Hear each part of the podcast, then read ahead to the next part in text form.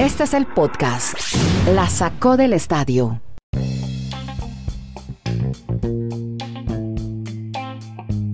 Episodio 561, ¿cómo le va a usted que nos está oyendo, que le hizo play a este podcast vía streaming? Lo estamos saludando desde Estados Unidos con Kenneth Garay.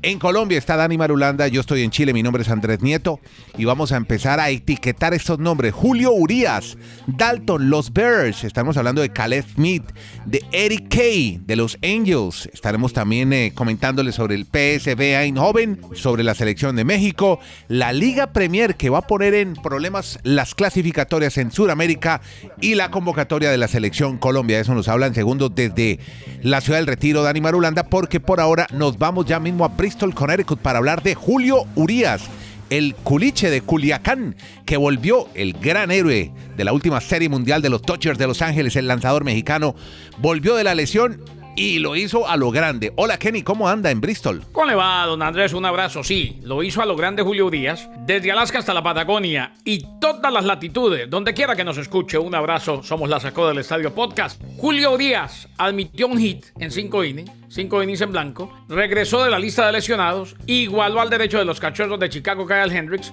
como pitchers con más victorias en las mayores, lleva 14 victorias. Entonces, para los Dodgers de Los Ángeles, 5-2 ante San Diego, 14 victorias, 3 derrotas en la temporada para Julio Urías. Los Dodgers han ganado 10 de 11, se mantienen 2 juegos por detrás de San Francisco en el oeste de la Liga Nacional, siguen primeros en el comodín. San Diego ha perdido 10 de 12. Este equipo viene en picada, ha sido, hoy por hoy pasa a ser una de las grandes decepciones y sigue un juego por detrás de los Rojos de Cincinnati en la lucha por el segundo wild card de la liga. Julio Urías, 14 victorias para el culiche. Bueno, y mientras tanto, a Marulanda, que lo saludamos en el Retiro, nos tiene historias sobre otro pelotero, Caleb Smith, y parece que le encontraron sustancias en el guante, las famosas sustancias que iban a ser reconvenidas y castigadas por las ligas mayores. ¿Cómo está, hombre, Dani, con sus guacharacas? Ah, no, hoy no tenemos guacharacas. Oye, las guacharacas que las hizo hace tiempo. Me preguntan mucho por las guacharacas. Dani, ¿cómo anda? ¿Qué tal, Andrés? Abrazos para todos, hombre. Las guacharacas yo creo que están un poquito espantadas porque aquí los vecinos tienen una costumbre de dar guaña muy temprano, entonces de pronto salen despavoridas, como decimos en Colombia. Mire al cielo. Bueno, ¿De qué aerolínea es ese avión que está pasando y para dónde cree que va? Y había que espero que algún día nos patrocine este podcast. Bueno, ahora sí. Ah, buena salida. Listo, ahora sí hábleme de Caleb Smith, muy amable, muchas gracias. Saludos a la gente de Avianca. Caleb Smith, pitcher del equipo de Arizona, ha dado sustancias prohibidas en el guante. O sea, le detectaron que cuando salió de la lomita, pues le encontraron unas sustancias dentro del guante y ha sido suspendido 10 días. Obviamente va a entrar el tema de la apelación, pero bueno, por el momento es otro de estos jugadores al que le han detectado algún tipo de sustancia. Todavía no ha oficializado Major League Baseball qué tipo de sustancia, pero eso sí, ya tiene la sanción. Caleb Smith, que incluso estuvo unas temporadas, no sé si Kenneth recuerda, con los Marlins, pero ahora milita con el equipo de los Diamondbacks de Arizona. Kenny Garay tiene una historia muy buena de una catcher, una receptora que está acaparando la atención en la Little League, en las pequeñas ligas. Kenny, ¿cómo es el rollo? Se trata, Andrés, de Ella Bruni. Todos quieren hablar con ella y definitivamente se ha robado todos los reflectores. En Williamsport, Pensilvania, donde quedan 8 equipos en la Serie Mundial de las Pequeñas Ligas. Es la receptora, la catcher estelar del equipo de Abilene, Texas. 20ª jovencita que juega en la Serie Mundial de Pequeñas Ligas y la única en la edición de este año. Sí. Milita en la Liga Wiley y vea, lanza, roba bases. Sí. Y además soporta pelotazos de foul en la rodilla porque es catcher. En la victoria del fin de semana, 6-0 sobre Washington, se robó la intermedia, anotó la primera carrera y lideró con 2 hits y una remolcada. Primera niña en batear más de un imparable en un encuentro de la Serie Mundial de Pequeñas Ligas. Así pues, maravilla, que vale la pena verla. De ahí han salido grandes atletas y definitivamente es uno de los eventos que más me gusta. Año tras año en Williamsport, Pensilvania, el juego, o mejor, la Serie Mundial de las Pequeñas Ligas. Que transmite ESPN con el relato suyo. Anoche estuvimos relatando en New Hampshire, bueno, que le ganó a Oregon. Sí. Recordemos que en Pequeñas Ligas todo cambia, porque son 6 innings, porque hay un límite de lanzamiento diferente. A los 85 ya tiene que cambiar el lanzador, porque si se sobreusó o se llegó a los 85 hoy no pueden jugar mañana, en fin. Claro. Ese interesantísimo. Es más, ¿ustedes recuerdan la película de Perfect Game? Dani, ¿la recuerda? Yo no me acuerdo. ¿Cuál era esa? ¿Con quién? ¿Qué actora estaba? No, No, los actores yo soy muy malo. Es que eso fue basado en un juego perfecto de un equipo mexicano de pequeñas ligas que terminó metiéndose en el regional de los Estados Unidos, un equipo de Monterrey. Sí, no, no hay actores conocidos. Ryan Ochoa, Jake Austin, basada en una historia verdadera. 9 niños y un sueño. Está en Amazon. Espérate, es buenísima. Invitamos a Amazon a patrocinar este podcast también. Amazon Prime. Precisamente esa película de Perfect Game fue basada en la historia de un equipo de Monterrey, 1957. Ángel Macías se mantiene como el único en lanzar un juego perfecto en la final, dándole el título mundial a los niños de Monterrey en México. Nos ha tocado, inclusive me tocó estar en Williamsport, Pensilvania en un par de ocasiones, entre ellas en una final entre los chicos de Matamoros, Tamaulipas, representando a la parte internacional, en este caso a México, y Hawái, que ganó Hawái. Esta vez se hace sin público, debido precisamente a los protocolos del COVID-19, pero el ambiente que se vive en Williamsport para esta serie mundial de pequeñas ligas, sobre todo cuando está abierta al público y demás, es espectacular. Garay, ¿te acordás cuando hablamos de Tyler Skaggs, que fue encontrado muerto en su habitación en 2019? Lo contamos en este podcast, en Texas. Sí, muerto, sí, hombre. Muerto, lo encontraron muerto en su habitación y se hablaba de una sobredosis. Pues, ¿cómo le parece que ya Dani averiguó en tribunales? Y la cosa ya anda en que están investigando al jefe de prensa del equipo. Sí, Andrés Garay nos está contando de las películas históricas de pequeñas ligas. Yo no creo que tarde en que Netflix tenga un especial o un documental sobre esta historia que están viviendo los Angels, el equipo de Los Ángeles. Resulta que cuando Kenneth nos contó la muerte o la trágica historia de Tyler Skaggs, que murió por una sobredosis de medicamentos, algunos opioides y otros como para el tema de los dolores, en las investigaciones que aparecieron esta semana, resulta que ya sabíamos, obviamente, o ya se había dado a conocer a la opinión pública, que Eric Kay, que era el jefe de prensa de los Angels, era el encargado de distribuir esos medicamentos. La situación que aparece ahora es que no solo el implicado fue Tyler Skaggs, sino que había otros 5 jugadores a los cuales este ex jefe de prensa de los Angels, llamado Eric Kay, les distribuía esos medicamentos. Él ha confesado ya que él realmente pues, era un adicto a algunos opioides y que incluso también lo tenía Skaggs, pero a él todavía no se le ha juzgado por la muerte. Incluso el primer dictamen fue una muerte accidental la que determinaron los médicos forenses, porque fue una combinación de diferentes tipos de medicamentos, de drogas, de sustancias para Skaggs. Pero el tema va en que era tal el tráfico de esas medicinas o estas drogas, medicamentos, que este jefe de prensa era capaz de pedirle un autógrafo a Mike Trout para que sus dealers, o sea, los que entregaban estos medicamentos, los traficaban.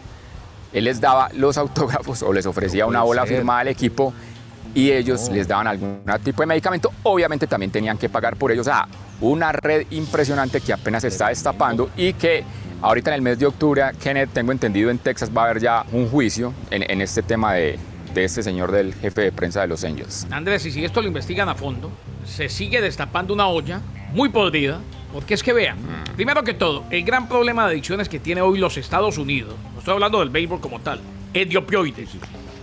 Ajá. Y en el deporte, para los dolores, para la recuperación, se hacen, lamentablemente, terminan siendo adictos a este tipo de medicamentos. Y como bien dice Dani, este jefe de prensa, por eso digo que se destaparía una olla muy podrida, si se investigan todos los equipos y demás, este jefe de prensa, para él poder alimentar, para él poder sostener su hábito, su adicción, pues hombre, era el que traficaba, era el que distribuía, era el que compraba y de la misma manera, pues con lo que le quedaba a él, podía mantener su adicción.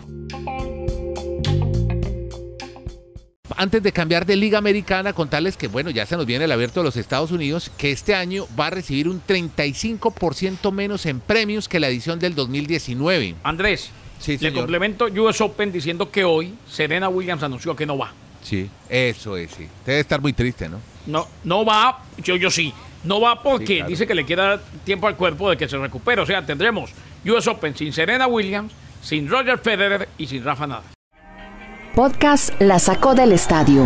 En Twitter, @LaSacóPodcast.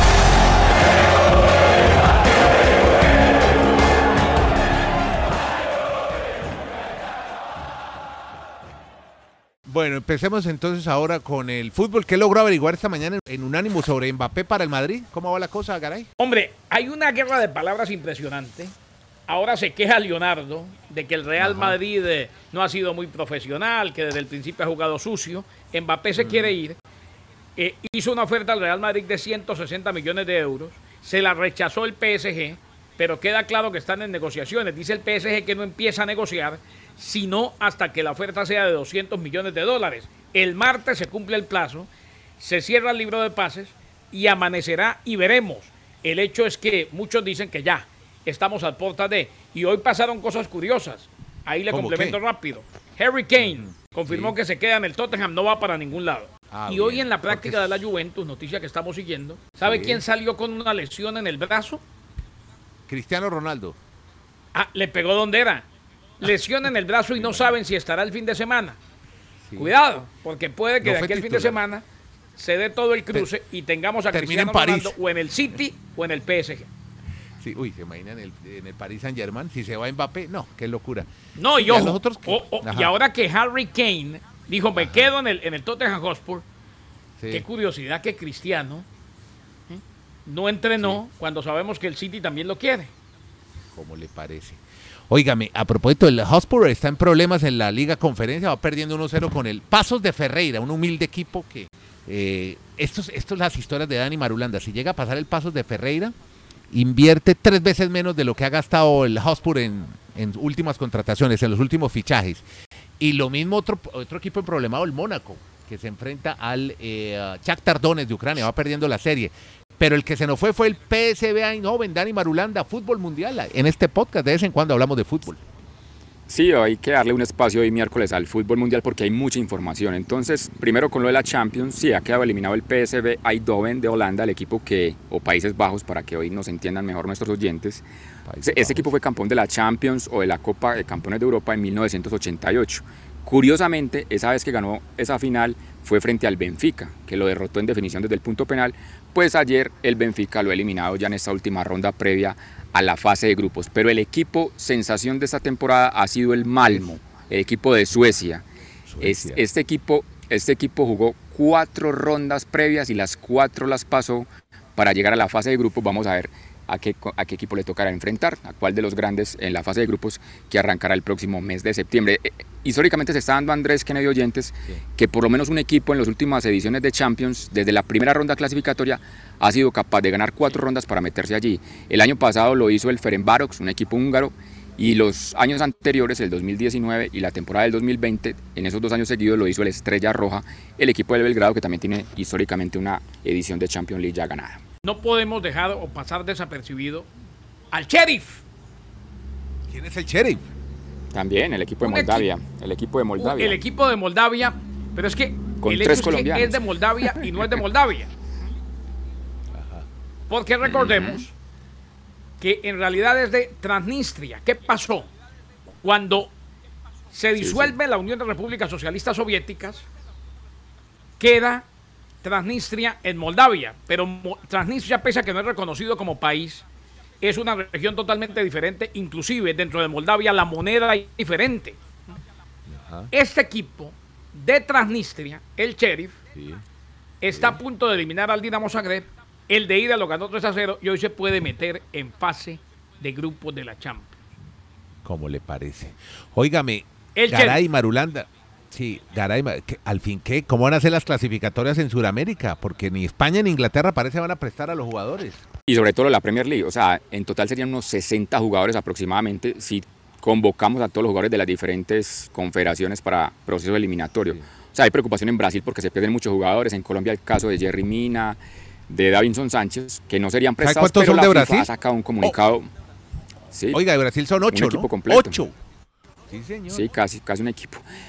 Pero la FIFA ha salido al paso y ha dado un comunicado dirigido, por ejemplo, al presidente Alejandro Domínguez de la Conmebol, donde dicen que van a tomar todas las medidas y que si llega a tal punto que serían capaces de sancionar a la Premier League, a la liga inglesa, porque no es permitido que sus jugadores no los presten por más situación que compleja que tenga el COVID. Y la FIFA se siente muy complacida, Andrés, Kennedy, oyentes, porque el Departamento de Justicia de Estados Unidos les ha otorgado 200 millones de dólares, o para ser exactos, 201 por todos esos actos delictivos de directivos de la CONCACAF, de la CONMEBOL, se los han otorgado a la Fundación FIFA. Entonces hoy está sacando pecho Gianni Infantino por ese dinero que llegan a sus arcas después de todas las fechorías que hicieron los amigos viejitos queridos de la CONCACAF y la CONMEBOL. Los viejitos queridos. Bueno. Y volviendo a lo que decía Marulanda, del tema de los países, hay que una reflexión. Lo que están es aprovechando la coyuntura del COVID, de lo que pasa en el mundo, para llevar a cabo una rebelión que hace mucho tiempo se viene dando, porque es que queda claro, primero, en el tema de Inglaterra es supuestamente porque varios de los países están en la lista roja de Inglaterra por el COVID-19, pero ayer, y lo decía Marulanda, España también dijo que no los prestaba, y la excusa de España es que de manera unilateral la Conmebol cambió el calendario para que fueran 3 fechas. Lo mismo son 3 fechas en la CONCACAF. Simplemente se utiliza la coyuntura y se declara oficialmente la guerra. Esto no viene de ahora. Esto viene de hace mucho tiempo y tarde o temprano veremos eliminatorias, me parece, sin los jugadores de Europa. Lo cierto es que los equipos quieren sacar cualquier pretexto para evitar prestar los jugadores y pues como son los patrones y los que pagan, así se están dando las cosas. Hablemos del caso de México. Usted está que me habla de México, que tiene partido a puerta cerrada. ¿Qué pasó con Renato? Resulta que en México, por el tal grito homófobo que tienen determinado así por parte de la FIFA, pues ya tienen la primera sanción de que el primer juego de la eliminatoria al Mundial de Qatar frente a Jamaica, el jueves de la próxima semana, va sin público. O sea, a puerta cerrada ese partido. Se espera una reunión que puede ser incluso en este día, si van a sancionar otro partido más a los mexicanos, que sería frente a Canadá, pero ese todavía no se ha hecho oficial. Pero yo digo que entraremos a un debate en el Twitter Space, porque es que yo no sé ese tema de la inclusión, hasta dónde está llevando esas situaciones, al punto que el otro caso de México que hoy es el más resonante es la situación de Renato Ibarra. Ustedes recuerdan que contamos la historia de este jugador ecuatoriano que en el América de México tuvo un altercado con su pareja, ella estaba en embarazo, hablaron de que hubo golpes. Pues a la postre ese equipo excluyó a Renato Ibarra en esa temporada y resulta que ahora ha vuelto al equipo y en el Estadio Azteca lo recibieron con una ovación, hizo gol. Entonces hay una cantidad de situaciones desde el punto de vista psicológico, ético, moral, de cómo unas cosas la atacan y a otras la están premiando. Entonces, por eso yo les digo, es un tema interesante para tocar hoy con nuestros amigos mexicanos hoy, en el Twitter Space. Y un escándalo de padre y señor mío, compañeros. ¿Sabe por qué? ¿Qué pasó? Sí. Porque a los colegas nunca me gustó, ni lo hice, ni lo voy a hacer, evaluar el trabajo de los colegas, nunca. Pero sí creo que se les fue la mano, que no lucieron nada bien y que fue irrespetuoso como mínimo y lamentable el titular en México. La foto de Renato y arriba, golpe de autoridad. Eso cayó muy mal. No, ¿qué es esto? Muy, terrible. Pero que muy mal. Y están, están cuestionando, pero es que Pero Andrés, pero también hay quienes, perdón, aparentemente también hubo un arreglo económico con la esposa, entonces, es que eso es tan difícil de determinar. Si sí, no, pero no pones en un titular, y ojo, reitero, no hago periodismo de periodista, no, pero sí.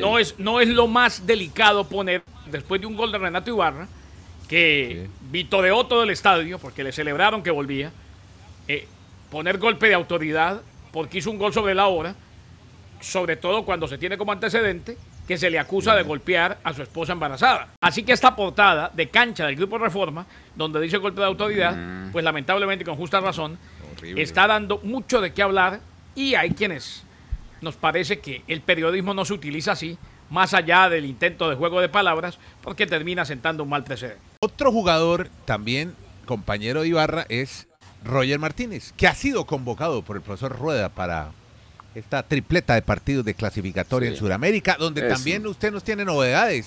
Andrés Román, pero lo veo por ahí. Y el riflecito Andrade, para felicidad de mi amigo Garay, está también ahí.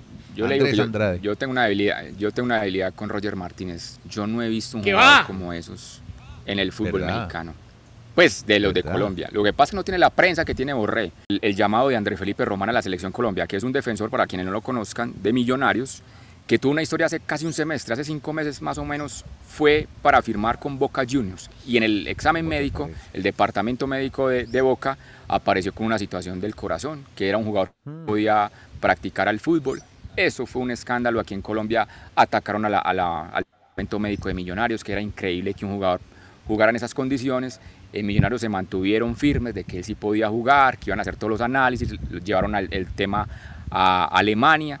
Pues el tiempo ha dado la razón, al punto que hoy Reinaldo Rueda lo llama a la selección Colombia. No sabemos, ustedes saben cómo se manejan todas las cosas de empresarios a última hora, que pudo haber pasado. De Boca tal vez se echó para atrás en la negociación. No sé. Pero es que acuérdense que la selección Colombia tiene muchos problemas, falencia por ese lado, lateral izquierdo. Yo creo que Y el tipo es realmente bueno, es gran jugador de fútbol. Sí, sí. No, pero la noticia es que, ¿cómo así que un tipo que hace 6 meses prácticamente desahuciaron en Boca, que no podía jugar al fútbol, sí, ya hoy la vida lo premia llegando a la selección Colombia? Sí. Perfecto, nos alegra mucho, como tiene que ser. Listo, amigos, llegamos al cierre de este podcast streaming que hacemos desde Estados Unidos, Bristol, con Kenneth Garay. Dani Marulanda está en la ciudad del Retiro, en Colombia, y Nieto Molina, su servidor, desde Santiago de Chile. ¿Qué? ¿Qué pasó? No, no, que a Boca, bueno, a Boca llegó Advíncula. Porque pregunta sí. Marulanda que por qué a Boca llegó Advíncula. Porque del Rayo Vallecano se desvincula. Un abrazo. Ah, chistecito, no, chistecito. No, y aquí va efecto risas. Dejen. Efecto risas. Listo, amigos, gracias a todos. Muchas gracias por seguir este podcast. Estamos en cualquier plataforma de podcast, la que a usted le guste, nos busca como La Sacó del Estadio Podcast. Síganos y compártalo con sus amigos también si le gusta. Son 20 minutos hablando de deportes americanos y algo de fútbol mundial. Que la pasen bien, muchas gracias.